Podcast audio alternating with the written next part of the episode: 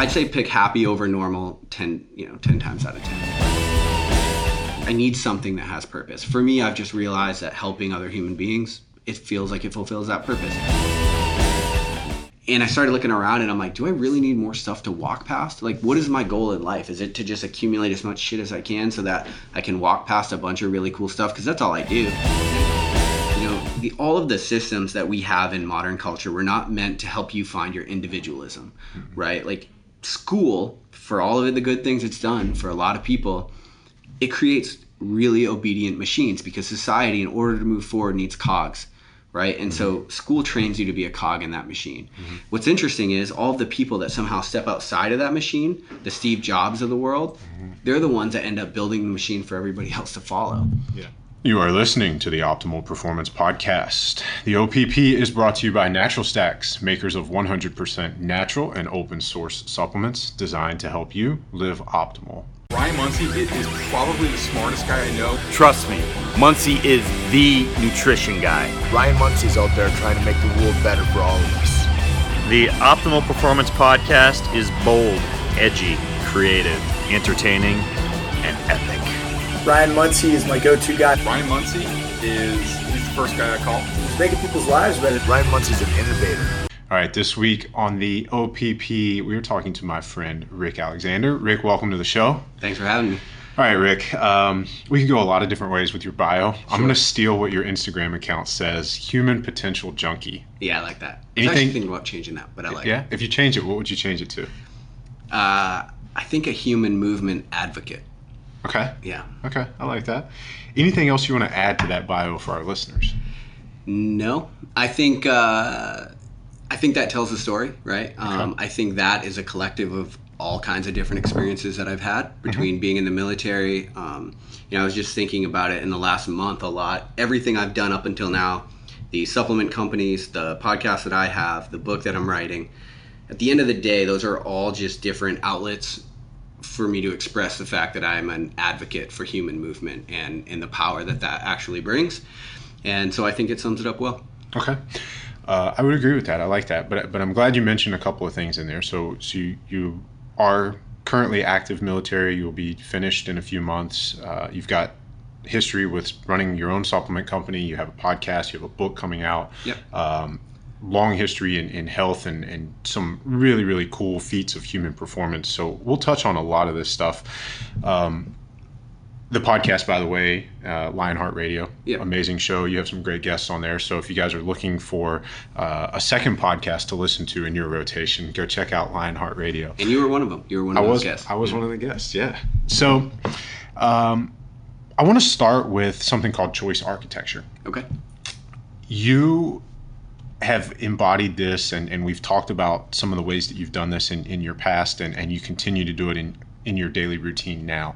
For our listeners, if you guys are not familiar with this, choice architecture is a really cool behavioral concept. It's actually used a lot in marketing. Um, people that make money selling you things understand that you know if they if you go to a used car or, or even a, a new car dealership you know they show you the highest model first like the, the top of the line uh, with all the bells and whistles, you know, and then it makes it uh, makes you less likely to want the one that has you know cloth seats instead of leather seats. Right. Or if you walk into Best Buy, they have the biggest TVs up front, and then the smaller ones are in the back.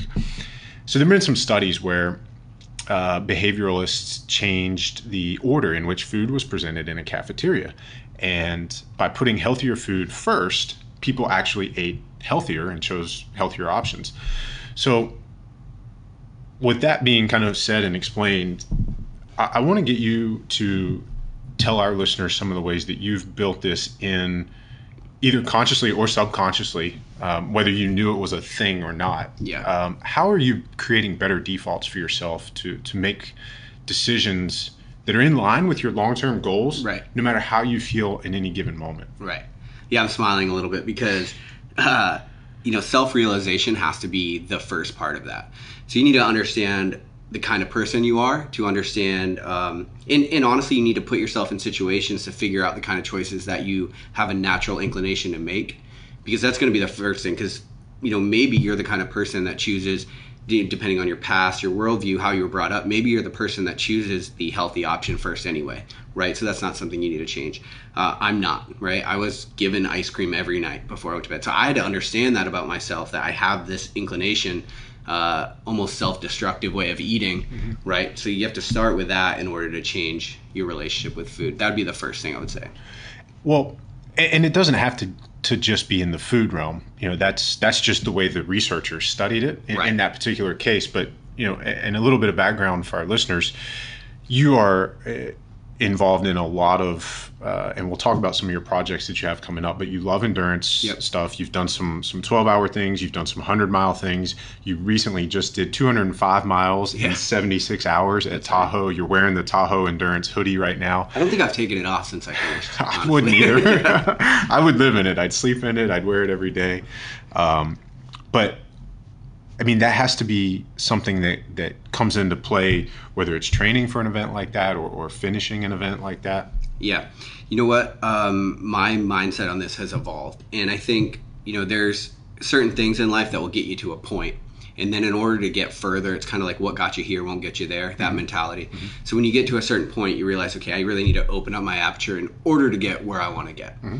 Right. But the first thing I think that I credit, you know, a lot of my success and honestly when you're going through my bio there's a lot of failures in there right i just i don't publicize those but it's important to know Right. um, but early on in my career, especially going through uh, like a military special forces selection, one of the things that served me was to take uh, failure off of the table.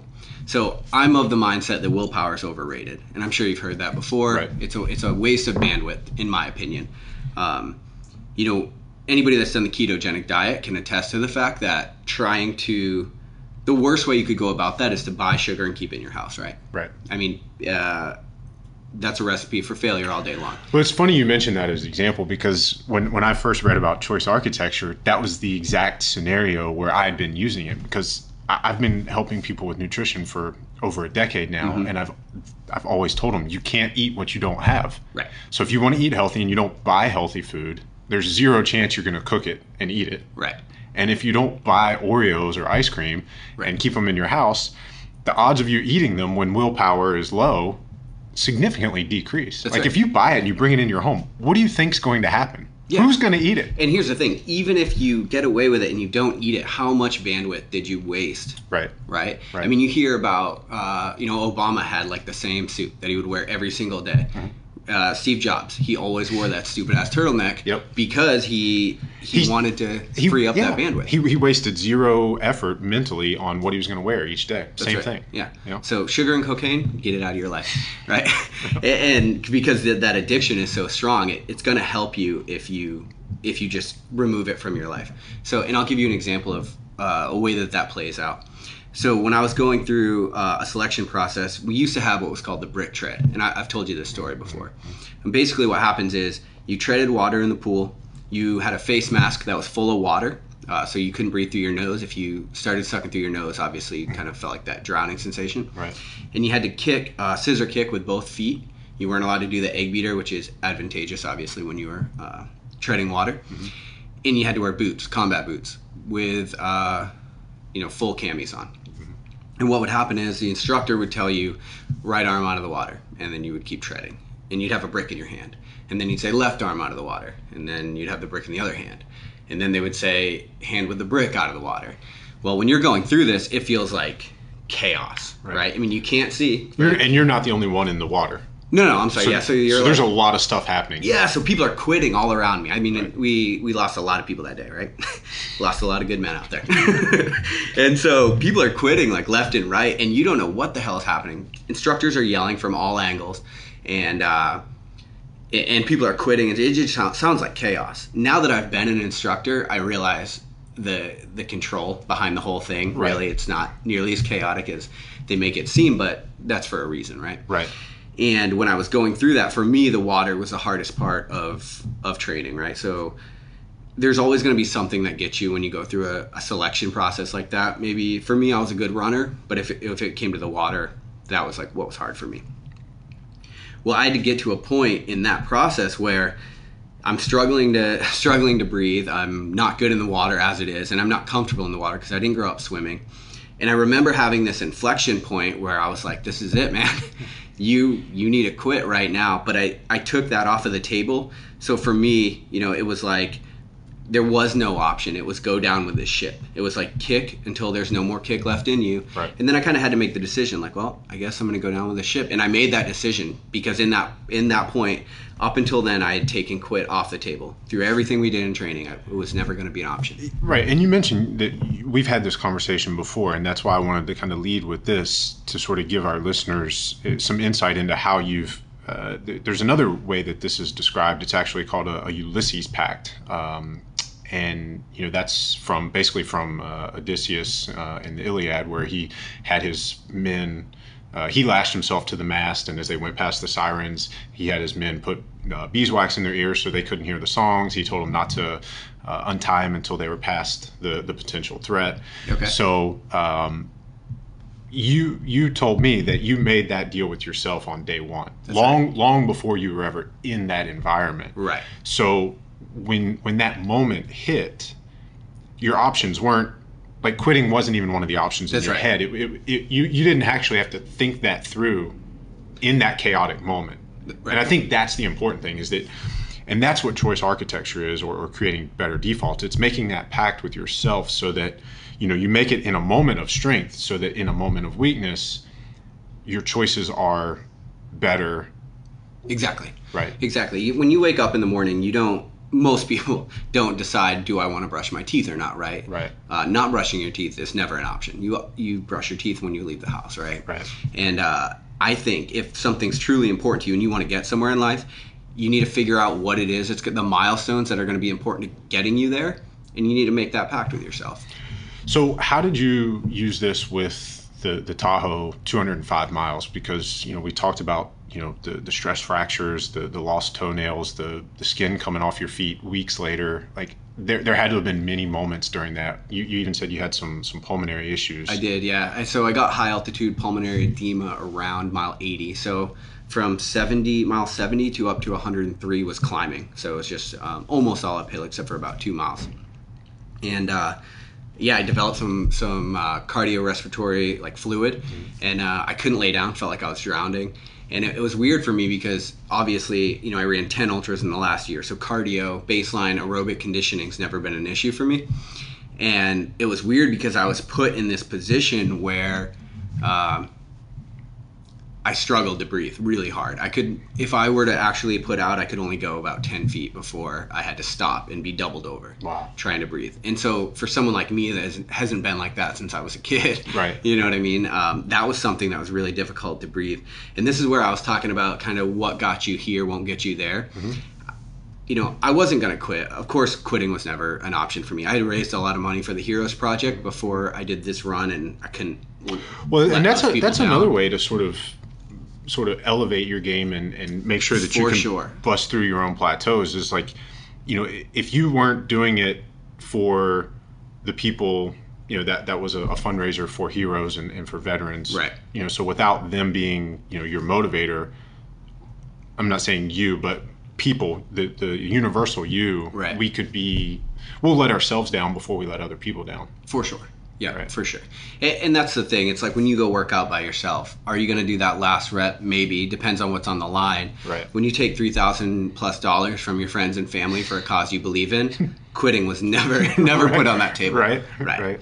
Um, but then the other thing uh, that I've found to be extremely important is creating um, a positive counterfact in your life, in, in your head. Yeah. You under, like uh, familiar with what that is? Like go to your happy place, kind of. Kind of, yeah. So um, the, I think the best way I've heard it explained is is a bank robbery. So if you're in a bank and there's 50 people in this bank, and uh, a mass robber comes in, he holds up the bank and he fires one shot, and that shot hits you in the arm. Right? There's a couple kinds. Of, the pessimistic person is going to say. Could have been any bank, could have been any person, it could have been any arm. There's a hundred arms in there, and I happen to be the guy that got hit. Right? You have that negative counterfact Right.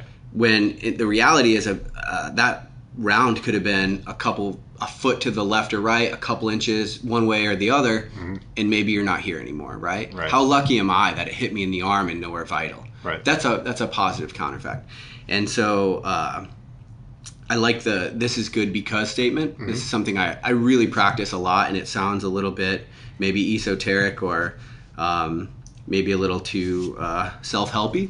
But man, it's got me through some really tough times. So whenever you get a difficult situation, you say this is good because, and then you actually search for the reason that that is actually good in your life, right? The, the the reason that that might help you. Right. And so for me, I developed this high altitude pulmonary edema. I found out later five or six people actually got pulled from the race uh, and had to go to the hospital from from edema. I'm a medic in the military. I knew if I talked to a medic, they were going to pull me right away. So when I got to aid stations, I stayed the hell away from them. yeah, and I couldn't lay down because it felt like I was drowning. So it's like, oh, sleep's out the window too. Right. Um, but when I got that, I, I was faced with this thing that, like I said, I haven't had to deal with. That was never part of the game plan. I Right. planned a million different scenarios and how this race was going to go, and being out of breath was never one of them. Right? I thought. Right. Right. I mean, I've done so many of these. And I guess just to catch people up who, who may not be familiar with this particular event, the altitude goes from basically sea level to like 14,000. Um, no, Or- no, it's, it's not. It's actually like five thousand. It starts. Oh, okay. And uh, it goes up to like almost ten thousand. I'm thinking of Badlands. Yeah, but when you're training in Virginia Beach and you don't have a hill, Right. and you haven't seen altitude, like five thousand matters. Our elevation here is like seven feet. Right, exactly. Right. And so every time I'd go up above 7,500 feet, lungs would fill with fluid instantly, couldn't breathe, had to slow way down. So you, you can't breathe, you can't lay down, you can't talk to the medics. You're That's not not sleeping. That's like- right. And you know what I thought is this is good because now I have to slow down. It's going to force me, I'm going to have my legs later on in the race when my lungs clear up. Whereas maybe if I would have stuck to my game plan, you know, everyone's got a plan until they get punched in the face. Right. I'm a firm believer of that. Right. Um, I had a game plan. I had thought it through every scenario I possibly could have going into this race to set myself up for success. And then all of a sudden I'm faced with a damn scenario I just did not plan for. And all I could think of is, well, this is good because it's going to save my legs for later on in the Right. race. Right. And um, and so I had to slow down off my pace. My goal was to finish under 72 hours. Um, by mile 103, I realized like I had to slow down so much that was probably not going to happen. Um, and, and and sure enough, going into the last 40 miles, my lungs had cleared up. I had spent a lot of time at a lower altitude, Okay. and uh, I had my legs, and I passed like lots and lots of people on those final climbs. Nice. Yeah. Nice. So you mentioned before trying to find those moments where you realize that the person you are is not the person you need to be to continue to make progress in your life. Hmm. And I think the way you phrased it was to realize that you need to open that aperture more. I love that. I think that's such a powerful piece of advice. How do you know when it's time to open that aperture? Because not every time will it be an experience where you have uh, you know, a pulmonary issue from elevation. Yeah, You you, want to tell you how I do it or how I think people should do it? Let's do both. Yeah. Let's no, both. you know, I think personally, a lot of people don't take an unbiased look at themselves. It's a really hard thing to do. I mean, I have trouble with it. How many, how many times do you step back and look in the mirror and honestly assess the skills that you have? Right. Right. Um, for me, what I've found because it's hard to know, uh, it's hard to know what you don't have. Right. You don't know what you don't know. Exactly. So the way that I go about it is I take on projects and uh, events that are way too big for me. Before I had ever finished a hundred mile race, I signed up for this 200 miler. And what happens is, if you if you're honest with yourself and you really want to achieve this thing, you're going to have to level up in order to do so. And by taking that unbiased look, you you canvas the skills that you have and that you don't have, and that that's the way that you do it. And that's the way that I figured out how to level up. I mean, the first uh, I signed up for a hundred miler without ever training for it at all, and I thought I could just do it because that's kind of how my life has been. and I went out there and I and I literally didn't make it. I didn't quit, but I got pulled at mile seventy because I didn't uh, make the time cutoff. Okay.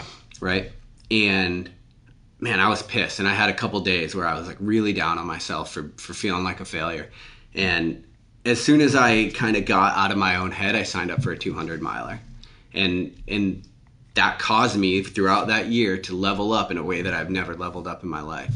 And I don't have a runner's body. Like we're doing this on audio, so maybe everyone won't see it, but Right. I weighed about 230 pounds at 5'10 when I signed up for this 200 miler. Yeah, and and how much did you weigh when you did the when you actually did it? Uh, I was down to 209, Okay. and I was at 192 when I finished.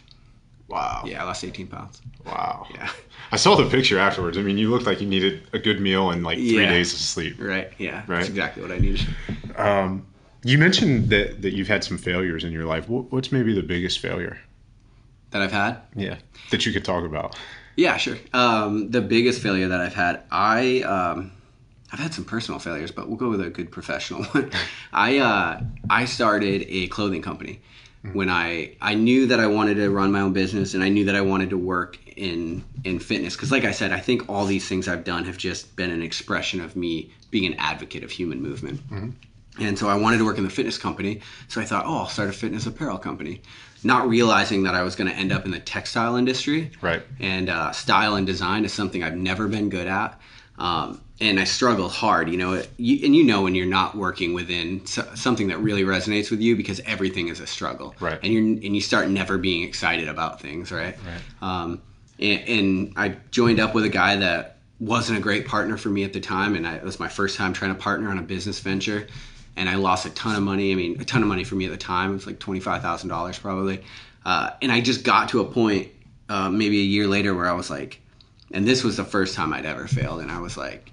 At least in, in recent memory, and I and because I went to the military, a lot of people think I wasn't gonna thought I wouldn't make it through selection, and I and I crushed it, um, in my own opinion, and uh, but I made it, and, and so I was like, damn, like I just have told everybody about this company. Like I have to tell them that I quitting, that I'm failing, that Right. I'm closing it down, um, because I got to a point where I I thought uh, I have no no honest way of of of going forward with this in any way that looks like a success to me. Right. Um, you know what I did though. I, I'm I'm a huge fan of reframing failure as learning, and Yeah. and I I had to fail in order to learn that, right? Like I had to learn like you're not going to run a hundred miler without uh, training for it. At least I'm not, right? Right. I think some people probably could, but I wasn't one of them.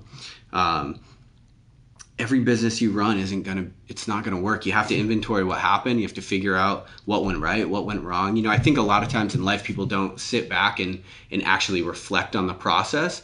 They just try to move on to the next thing in order to avoid the pain and avoid the hurt and all the things that come come with a negative uh, come with a failure. And I think it's super important that you go through that process and you really like look back and reflect on on what you learned so that you can double down and you can be in your next effort you'll be successful right Right. and if you don't you you do it again you know I mean, you strike me as a guy, and, and I, I mean, I, I follow you on social media. We talk quite frequently. I know you stay moving. You have a lot of projects. yes How do you build the time in to have that quiet and that reflection? Meditation truly. And, and that's another thing it's like i had to had to evolve in my thinking. Like if you'd have come to me uh, right as i you know after my first couple deployments and you were like listen man meditation's going to be something that you need to put in your life Right. you know i'd have been like no. Right. to put uh, politically correct i would have said no. Right. um, but i've just realized like you need to get space between your actions and your thoughts. You have to build that space in there. And for me that's been meditation and truthfully long distance running um, ultra marathons for me that's the most extreme form of meditation there is Yeah, you, you said that you learned a lot about yourself at the Tahoe race. What'd you learn, uh, other than how much the pulmonary issues sucked? So, you know, something that's interesting is I'm the kind of guy like see a wall, run through the wall. That's that's been my mentality forever. Like I said in school, it was like you don't quit. You could go down with the ship if that's what you have to do, but you keep moving forward. Right. Um, of course, in Tahoe, I wasn't going to quit, but I had to get to a point where I had to evolve to that mindset piece that I talked about earlier, which is why every time anyone asks me about it, I'm super excited to talk about that. Uh, this is good because statement, Right. Because I really learned in that moment the power of of just positive thinking. That was my elbow, by the way. I'm not sure if we'll be able to edit that sound out, but that was my elbow. Um, how many mental reps did it take you to get to a point where, amid mental turmoil, you could use that "this is good because" statement? You want to hear another story? Sure. All right. Um, no, I'm a huge fan of testing yourself.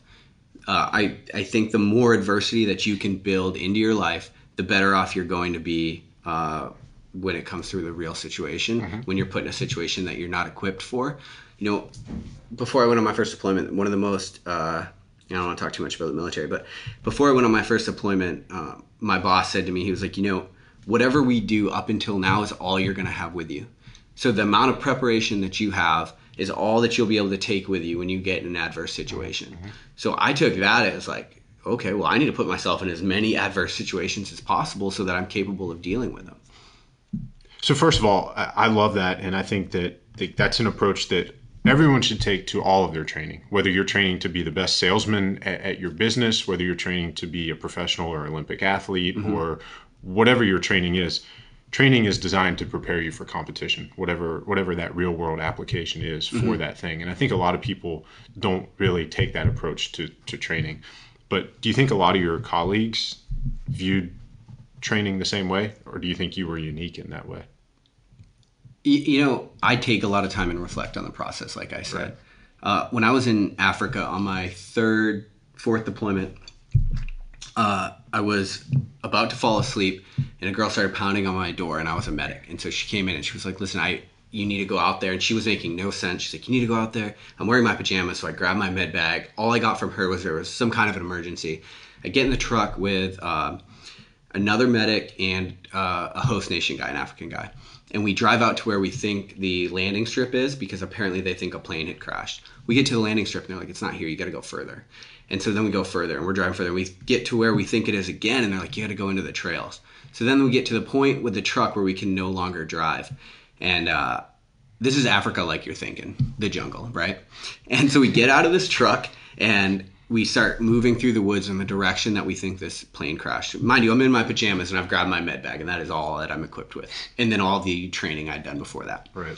And I'm with uh, a host nation guy and, and uh, this this girl who's also a, a Navy corpsman. And we end up getting to the point where we have to low crawl through the jungle because it's too thick to walk. And all I've got with me is a radio, and there's a plane flying overhead. And he's like, I'm going to vector you in because you have no navigation equipment. There's no way to tell how we're going to get to where we need to get. And so we're You're, crawling. you're literally crawling blind, and somebody flying overhead is telling you turn left, turn right, go straight. That's right. And but he can't tell us because he can't see us. So he would just over one way, and I'd look up, and I'm like, okay, and I'd go left, and then he'd cruise over the other way, and then you know, and you're like just crawling like a snake in the friggin' jungle.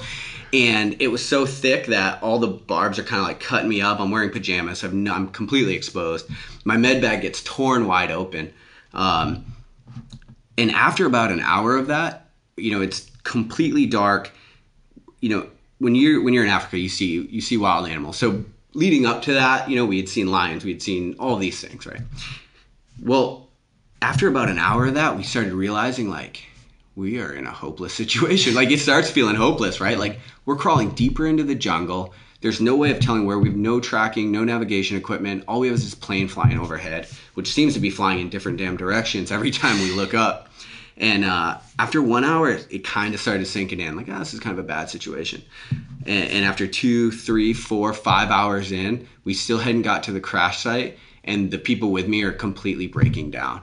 And the interesting part is in that moment, you know, the girl's uh, crying, the guy is praying out loud. He's like, I know you don't believe in God, man, but I'm freaking out and I'm praying for you.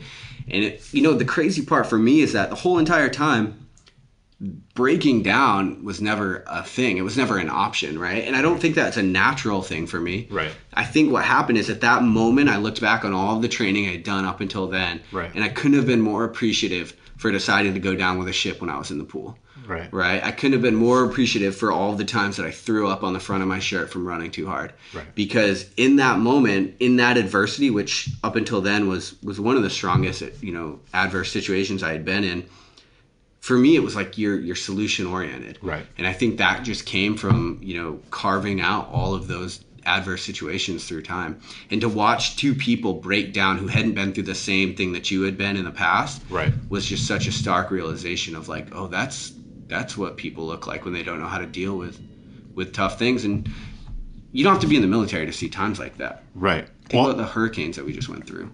Right. Or or Vegas or or any of the Right. the things that have happened in, in recent um, you know occurrences. Uh, and, I think this is a perfect segue into the fact that uh, you know this is one of the things I wanted to mention. You know, you have a daily habit. I love this. You you force yourself even to this day to face adversity daily. Yeah, try to.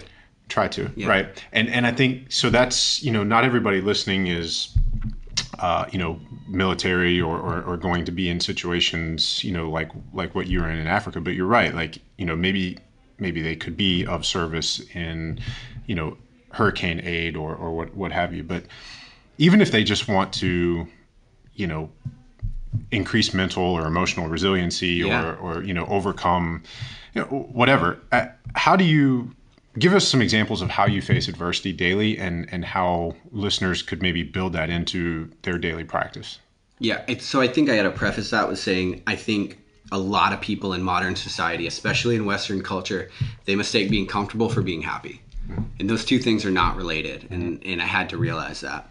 Um, you know, I used to work. Uh, so I've always owned a company outside of the military for the last like five or six years, and so I used to work on uh, Coronado Island, and then I had my uh, apartment downtown San Diego, and then I had my office in Mission Valley, like 13 miles, the complete opposite direction of work. And um, the company started doing well, and I was doing well at work, and I bought a I bought a Mercedes. Right, it was at that time the nicest thing I had ever owned, and at the same time I started thinking like, oh, I wonder what it'd be like if I could run to work, right? And and I was not a runner, like have to preface that, Right. And um, you know, as with many things, like the curiosity got the best of me, and so one day I did it, and I just decided to run to work. I had four or five hours before I, a meeting that we had, a team meeting and it took me long. I mean, it was the l- slowest half marathon you could imagine. Hilly, hot, just covered in grime, like cars going by, like just exhaust, just a miserable time. I had to stop at like Jack in the Box and eat a bunch of tacos because I was falling apart. Dude, it was awful. And uh, I get to my office and I'm like cramping up and I'm rolling out and I'm talking to everybody in the team meeting. And they're like, why are you so goddamn happy right now? And I'm like, it struck me right there. I'm like, the most comfortable, nicest thing I've ever owned in my life is sitting parked. You know, and I, I drive it to this meeting every single day, five days a week, right? And and it just struck me in that moment, like the comfort that you have in life, it's it's only gonna be happy to the amount of discomfort that you apply to your life, right? So, uh, conversely, when I got in that Mercedes later on, it was the most comfortable ride. I appreciated that ride the rest of the week, you Right. know. Uh, but I had to realize, like, so comfort and and happiness are just not related. And so I'm constantly looking for ways that I can do that. And if it if it sounds crazy, usually, like I said, I'm probably going to try to take it on. I like the process of leveling up and just figuring that out about mm-hmm. yourself. Mm-hmm. You know, a lot of times I've run in one direction as far as I could. I think I've talked to you about this before, but yeah. I'll run or bike in one direction as absolute far as I can with no money. And uh, and I won't bring my phone. So there's no it's Cortez, burn the ships. There's only forward. And so I'll run in one direction as far as I can. And uh, and then I'll get to the point where it's like, all right, man, well, get yourself out of this. What's funny to me about that is I, I, I can see how get yourself out of this is sort of how you've been trained, but the whole put yourself in a situation, you know, where you know, you leave without the phone, without the money, that is sort of anti everything that you've been trained to kind of uh, Yeah, to always be prepared. Sure. But, but I, I get it. And you know, it's funny. You and I went uh, we went stand up paddleboarding once this summer, and uh, you know, I was proud of myself because that was about the farthest I I had ever paddled. Yeah. And uh, and then the next day you're like, yeah, I'm gonna paddle to work. I'm like, how far is that? And you're like, eh, a couple miles. I'll probably leave at like two or three in the morning because I have to be there by six. I'm like, well, shit, there goes my ego. Well, I wasn't doing that to kill your ego. no, I know Uh, you're not, but but I, I, that's I'm always curious. Right. I'm always like, "Oh, I wonder if I can do that. And and also too, I mean, I'm I've just realized all of the great things that come uh, by getting somewhere under your own power. yeah. You know, and so I'm just I'm always curious. Like, I wonder if I can do that. And a lot of this kind of is what your book is about, right? Let's talk about that a little bit. The book is Burn Your Couch. That's right. Yeah, yeah. Uh, it absolutely is. So, I mean, the the biggest thing in the book is is like what I just said. Like, I think most people in Western society they mistake being comfortable for being happy, um, and I think it's it's manifesting with skyrocketing depression rates, obesity related diseases, and I think a lot of us could. Um, kind of look at our evolutionary biology and realize we're kind of hardwired uh, for human movement, you know, human powered movement. So what's what's the biggest thing you've learned in writing the book?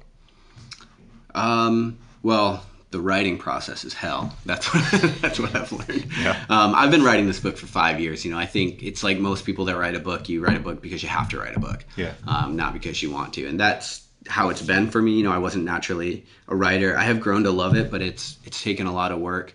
Um, but you know what I've realized? I've, I've realized it through my ultras. I realized it through through writing this book is that uh, there's layers to this life, and uh, the amount that you feel is directly related to how much you suffer for that thing. So let me give you an example. If you uh, look at a picture of a painting um, of a nice sunset, you're gonna think that's really nice, right? And you're gonna think, um, especially if it's a good painting or it's a good picture with a with a really good lens and the guy knows what he's doing, and you can appreciate the magnitude of it Right. to a certain degree, right? Right. Now, if you drive your car up to a bluff and you look at that exact same sunset, you're going to be a layer deeper. You're going to feel it a little bit deeper, right? Anyone that's ever stood on a bluff and taken a picture with their phone of a really cool sunset only to look at a lackluster picture, they know that okay, there's no way to read to describe that, right? Right.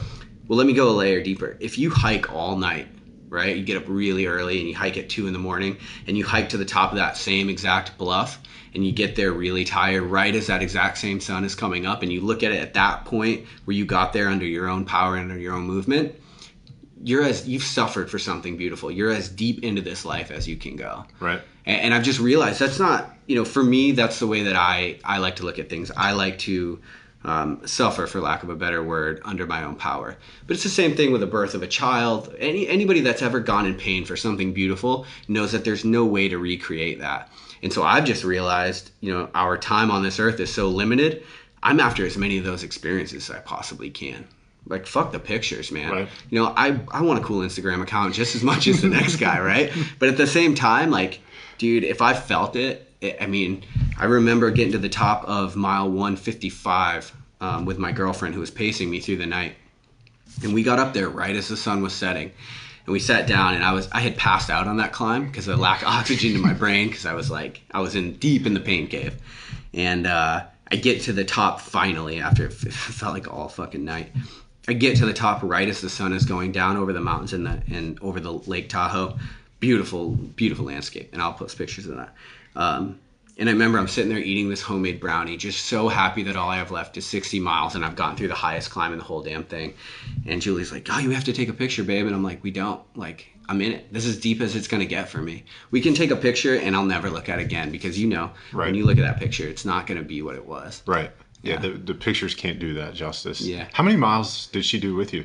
She did 35 miles with me, That's amazing. and she didn't train. She's an animal. I mean, she hiked. It's over a marathon, Yeah, and it's right. not like a road race. No, I mean there was eighty thousand feet of elevation change in this race. So forty thousand feet of climbing and just forty thousand feet of descent. That's awesome. Yeah, and she went through the hard. I mean, and she is, man, she is a hundred times more brave than I'll ever be.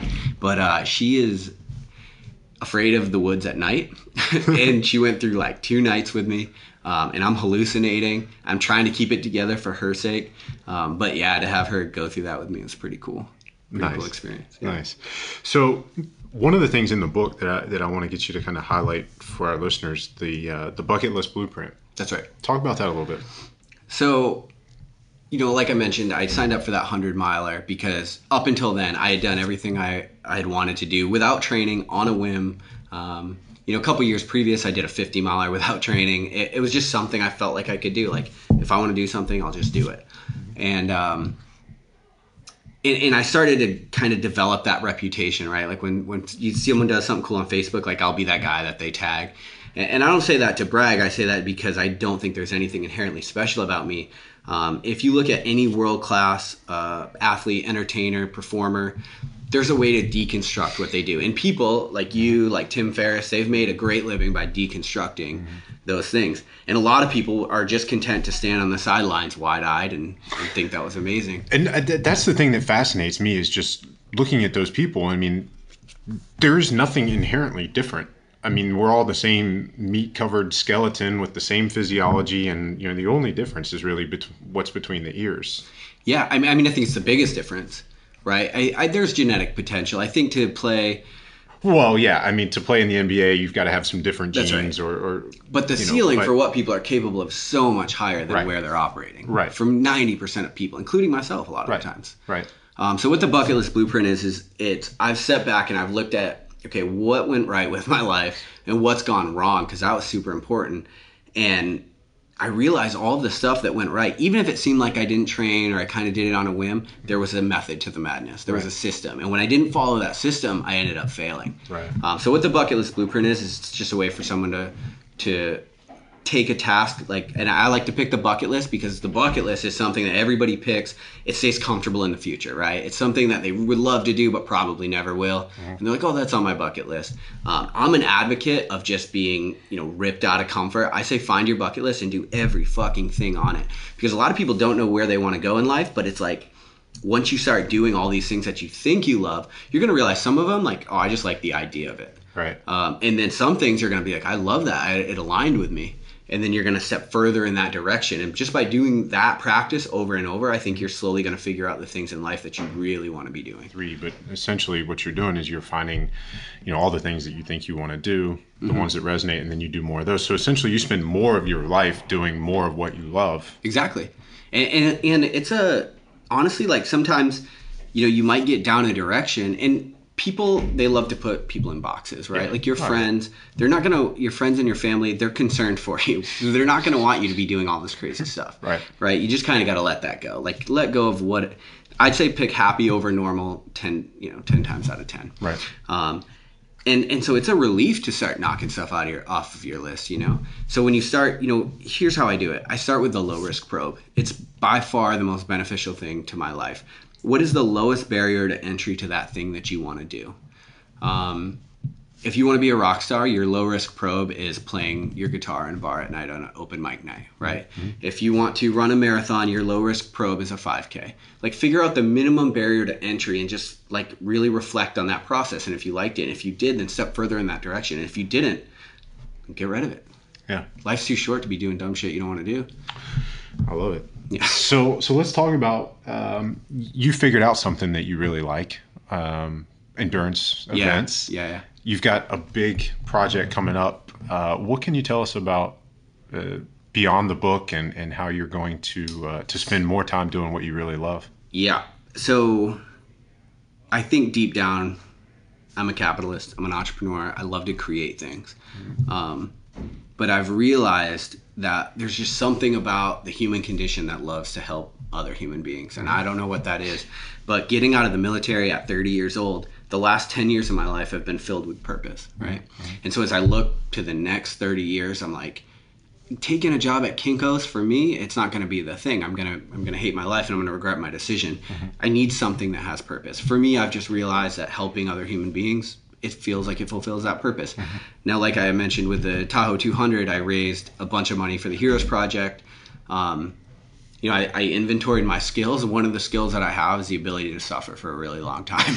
and if I can do that, and I can impact another group of human beings and the and do the most good in the world, well, I'm just not staying true to myself if I don't do that. Right. Um, so the project that I'm going to be doing next, and all of the money from this book is actually going to go to the NPO, the nonprofit organization that I'm forming. Wow. Um, but essentially, it will be centered around human powered movement, and I will definitely be. Uh, I'm going to launch a lot of human powered expeditions uh, in- in order to devote some money and uh, awareness to charitable causes.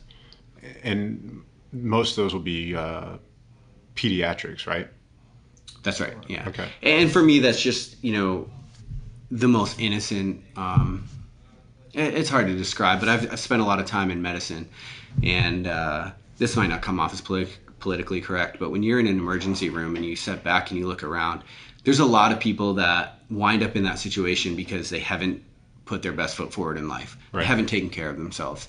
Um, and far be it for me to judge, but also far be it for me to want to help someone that doesn't want to help themselves. Right. You know, and when you deal with the pediatric population, you just realize like how innocent. And I, and you know, I've had all these amazing. I'm They haven't been given the opportunity they haven't yet given the to make that opportunity, choice. and everyone deserves that opportunity Right. in my life. Right. Um, yeah. Thanks for rescuing me there. and uh, yeah, and I- We've had that conversation that's before. right. Yeah, and so I'm just uh, I'm a strong believer in, in really wanting to do some good, and you know I have the, this ability, so why not? I didn't realize that the uh, that the book was going to fund the, the the nonprofit. That's really cool. It's going to be the first thing, yeah. That's cool. Yeah, you know, after this race, because that motivator was so powerful. Yeah. Um, I've realized. I mean, I'm not going to do another thing in this world that doesn't, in some way, dedicate uh, some money or awareness toward toward something I believe in. You told me uh, right before we hit record that immediately following the the Tahoe 200 that you were like, all right, I'm, I might be done. This might not be happening. Yeah, I had some down days. And then and then obviously, you know, given given the conversation we've just had, you had some of that reflection, some of that meditation, and and clearly that's changed. Yeah. What were some of those light bulb moments? That that kind of got me back into it. Yeah. You know, I woke up the next morning and I couldn't stand on my feet. So I, I had stress fractures in the bottoms of my feet. I lost a bunch of toenails. Um, skin was falling off my feet at like you know half size, half dollar size pieces. Um, and I had to crawl downstairs. I managed to crawl and find a cookie. It was like the most happy I've been in a long time. It's like the sunset. You had to, you had to Yeah, walk up the it- mountain for the sunset. Yeah, it really is. crawled for that cookie. yeah, perspective. Uh, Was it a keto cookie? Yeah, it was not. There's nothing keto about it. Um, but you know, when you, I, I think for me that just had been the longest I'd ever suffered, and I mm-hmm. never, you know, there's people that run these on the regular, so mm-hmm. you know, I'm like I said, nothing special, and I didn't post a time that was amazing. It just happened for me to be the most uh, intense thing I've done up until then. Mm-hmm. And don't worry, I plan on leveling up from there. But right when it was over, I think I had never pushed pain off for that amount of time. You know, like like I said, I couldn't sleep because every time I laid down, it felt like I were drown. I was drowning. Um, I was hallucinating every night. So when you're hallucinating because you haven't slept and then you can't sleep, you're just in this awful situation. And another thing I realized about putting pain off is that sometimes it comes back, and so I would push it off for hours and hours, and then every once in a while, it would just feel like I was in an engine room and alarms were going off everywhere. It was like ears were ringing, and it would just all boil up, and I would be getting rogue pains everywhere, and it was just a weird thing to try to deal with. Advil loses its ability after a while. Tylenol, you know, caffeine stops working, and so you're just put in a situation where you're like really having to find find uh, the strength and the resolve to find like a positive mindset. Right. And I think when it was all over and being in pain the next day, I just had this moment like, oh God, was this worth it? And you know, uh, a buddy of mine, he called this type two fun, and it's something I think maybe a lot of your listeners can um, align themselves with. You know, fun, regular fun, everybody understands that. Right. Type two fun is that kind of thing where when you're in the middle of it, you ask yourself, why the hell am I doing this? Yeah. But then once it's over and you have a minute, you kind of like have like a little bit of a reflection and you have nostalgia about that. And Yeah. Now all of a sudden you find yourself wanting to do the next thing. Right. Um, so I just I had that moment right afterward where I was in so much pain that I was like, why did I do this? um, and then that pain went away, and I realized I raised a lot of money for a cause I believed in, and I found the absolute potential of what my body was capable of in that moment. And I can't think of anything but doing it again now. I like that. Type two fun. Yeah, right. Tell our listeners where they can get the book. Um, so if you go to burnyourcouch.com, Yeah. I'm not sure when this is going to come out, but right now we have the pre-sale. Um, you go in there, you just enter your email. When the book goes up for pre-sale, you'll just get a link sent to you and you can buy it. Uh, but the book will be on Amazon. My plan is in the coming months to release it as an ebook, hardcover book, as well as an audio book. Okay. Are you going to record the audio yourself? I am. Yep. I think that's that's a wise move. No, I, I don't think anybody will be able to do that thing justice because it's it's your stories, it's your. Yeah, that's the thing. You know, it's not. Um, it's not because I like my voice. I don't. It's it's simply because I hate listening to my voice Yeah, I hate it. Uh, But this book has meant so much to me for so long that it's it would be disingenuous to do it in any other way. I think. Yeah. All right. And guys, remember, if you want to grab that book, we'll have a link to burnyourcouch.com on the, the show notes here, and that'll be uh, naturalstacks.com slash burnyourcouch. But, uh, you know, remember, like Rick said, all the proceeds from this go to the nonprofit uh, to help the Future Project and, and to help the charitable organizations. So that's a really cool thing, um, and that's a reason to just go buy the book in itself. But you know, also it'll help Rick and you know help the, the, the projects there. So. Um, and again, the video version for this, show notes, links, resources, all that stuff will be at naturalstacks.com slash burn your couch. Go to iTunes, leave us a five star review. Let us know how much you like the show. Uh, we will read your reviews on the air. When we do, uh, we'll hook you up with a little Natural Stacks care package. Uh, I'm going to read one for you now from the best nickname ever, really. Nice. It's well played. Uh, so, the best nickname ever, really. Email me, ryan at naturalstacks.com. We'll get you a care package. One of a kind, five stars, great podcast. I've learned so much from listening, much more than a typical podcast about health, covering a wide range of topics that are stuffed with useful info to further the understanding about the body and the world around us, but also providing actionable steps and tips to get the ball rolling to better health. Thanks, Ryan. Keep it up. So, thank you for that. Thank you guys for listening. Um, I really hope that this episode has resonated with you guys. If it has, please share it with people in your life that you know who will benefit from and enjoy uh, this conversation, but also the things that we're talking about. Um, Rick, before we let you go, Yeah. question that every guest has to answer your top three tips to live optimal. I should have known this. I've listened to your podcast all the time. I can't tell you how many people listen to the show and then they come on and they're not ready for that question. Yeah, unbelievable. Uh, Take your time. It's not live. We can edit if we have to. top three things to live op- optimal. You know, I think the first one is, uh, and this I've echoed this the whole entire conversation, um, but stop looking for ways out of adversity. Right, uh, that's going to be the first one in your life. Um, look for ways where you can you can build in, and it can start anywhere. My adversity and your adversity are not going to be the exact same thing. So, mm-hmm. you know, number one, you know, figure that out. While you think about two and three, Yeah. I'm going to put in a plug for for you guys listening. Rick and I, because we're in the same geographical location, are going to record an episode in the future where we answer your questions while we sit in an ice bath. That may not be adversity for Rick, but No, I hate being cold.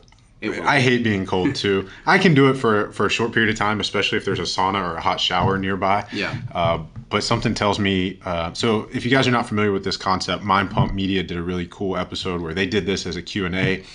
Um, we're gonna beat their time. I think the longest they lasted was like seven minutes. We're gonna last longer than that, and we're, we're gonna answer real questions, guys, not questions like Tupac or Biggie, uh, or what kind of car do you want to drive. Uh, so if you guys listening have questions, send them in. Ryan at naturalstacks.com, post them on social media, whatever. Uh, we will be compiling a list, and Rick and I will be facing adversity and and answering your questions on a future episode. So, so I'm going to keep all these mindset related. okay, Um, the, the second one, which I talked about, is develop a positive counterfact yeah, I like that. continuously. Um, every single time you find yourself in a situation that kind of sucks, figure out a way around it. Like build that muscle. Because then when you need it, it'll be there. Um, and I, I cannot echo that strong enough.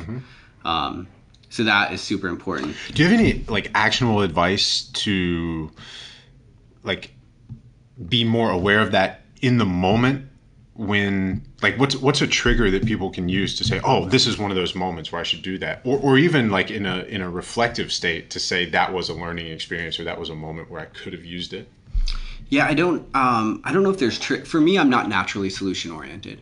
So if- Really? Yeah, no, I'm not. Um, Okay. Not naturally. Like if if I get put in a in a difficult situation, I tend to start like kind of spiraling a little bit. and then you notice that That's right. And, I notice say- the like negative self talk, and Right. you know, I think it, it.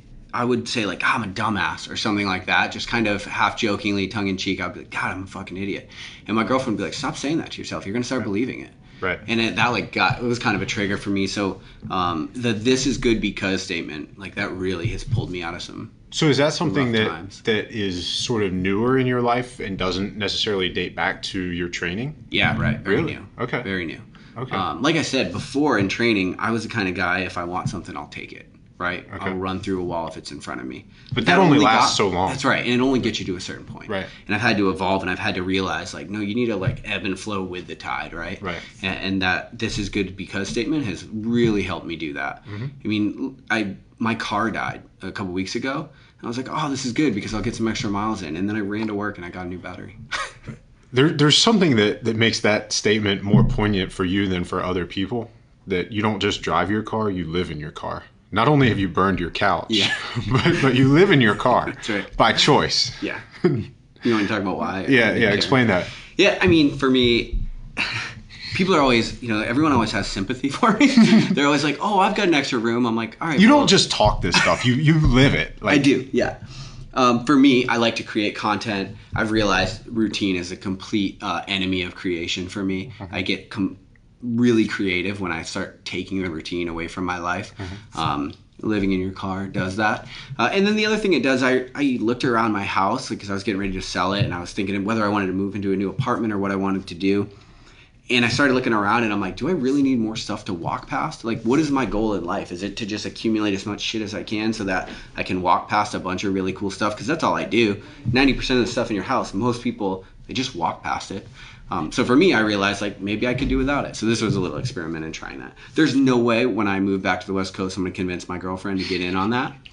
Um, how how long have you been uh, doing the car experiment? It's a couple months now, right? since June. yeah. Okay. a few months. Okay. I love it. I'm not gonna lie. On the weekends, I'll if I want to go get some miles in, I'll cruise up to the Appalachian Trail and I got my whole house there. Yep. And so, keeping a mindset wise, Yeah. um, the third thing and another thing I've kind of echoed throughout this entire conversation is, dude, live for reasons beyond yourself. Finding your why in life, it's daunting and people uh, they shy away from it because it's daunting. You know the all of the systems that we have in modern culture were not meant to help you find your individualism right? Like school for all of the good things it's done for a lot of people it creates really obedient machines because society in order to move forward needs cogs right? And so mm-hmm. school trains you to be a cog in that machine. Mm-hmm. What's interesting is all the people that somehow step outside of that machine the steve jobs of the world mm-hmm. they're the ones that end up building the machine for everybody else to follow. Yeah. and so i i really think that you need to spend a lot of time reflecting on your why in life figuring out find some purpose behind what it is. Have that purpose not be so self-centered and I'll, and it'll get you through some really tough times. And honestly you'll look back and you'll have done some really cool things I think that's a pretty good way to close this thing. cool Rick, this has been awesome. Thanks for hanging out with us today. yeah man thanks for having me on and you know what i'm going to give you a copy of the book and you can give it out to the listeners in any way you choose All right. We'll come up. Rick and I will brainstorm an idea, and I'll add that into the end of this thing for you guys, and uh, we'll, we'll make it interesting. yeah How about something cool How about adversity? yeah let's make people do You- something Yeah. Well, we won't make you. We'll just say you have to post on social media the most uh, whatever adversity you forced yourself to face. yeah building adversity into your life Yeah, build adversity into your life, and uh, we'll let Rick choose the one that uh, that he thinks is most worthy of a copy of the book. Yeah, hashtag burn your couch, tag your Instagram Ryan Munsey. Uh, Ryan Munsey underscore, and Rick's is Run Lift Evolve. Yep, run.lift.evolve, and then tag Natural Stacks. Of and we'll- course. and we'll uh, give this thing away. Something Yeah. cool. All right. I can't wait to see what people do. Me either. All right. Thanks, Rick. Perfect. Thanks.